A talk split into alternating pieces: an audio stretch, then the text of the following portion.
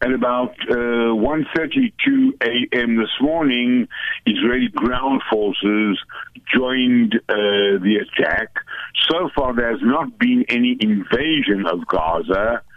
Contrary to some reports, there has not been any land invasion of Gaza.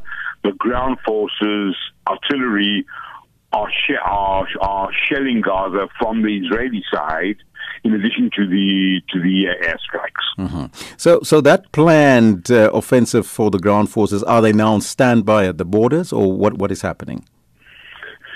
They are close to the border. As I repeat, so far there has not been any land invasion. No, there are no Israeli forces operating inside Gaza, but uh, artillery has joined the air force in in, in the shelling. Can you tell us what are the latest uh, death toll? Because we believe that dozens of people have died so far in the conflict. In Gaza, uh, it must it's probably the last figures from last night were about a hundred. It may have it may have gone up since then because there was shelling throughout the night, but so far probably at least a hundred in at least a hundred in Gaza, I would say. And in Israel, we've had about uh, we had we've been about ten deaths in Israel, including the including uh, not just from rocket fire, but also from uh, the riots and the uh, uh, and the intercommunal fighting that we've seen in Israeli cities, and that actually is, I think, no less of the story than what's happening in Gaza.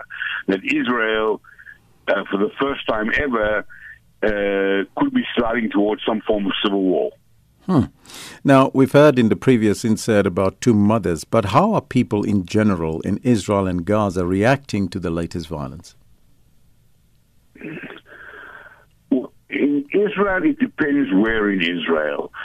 The people who are living in areas, say, up to 10, 12 kilometers from the from, from, from Gaza, are they're under almost constant rocket fire and have been for the last uh, three days, ever since it started. Um, people in the center of the country, so there have been sporadic barrages of missiles that have hit as far north as Tel Aviv and even the northern suburbs of Tel Aviv, north of Tel Aviv. But uh, it hasn't been a constant there. But the people in, I'd say, in the city of Ashkelon and all the settlements that are close to Gaza have been under almost constant bombardment for the last 48 hours.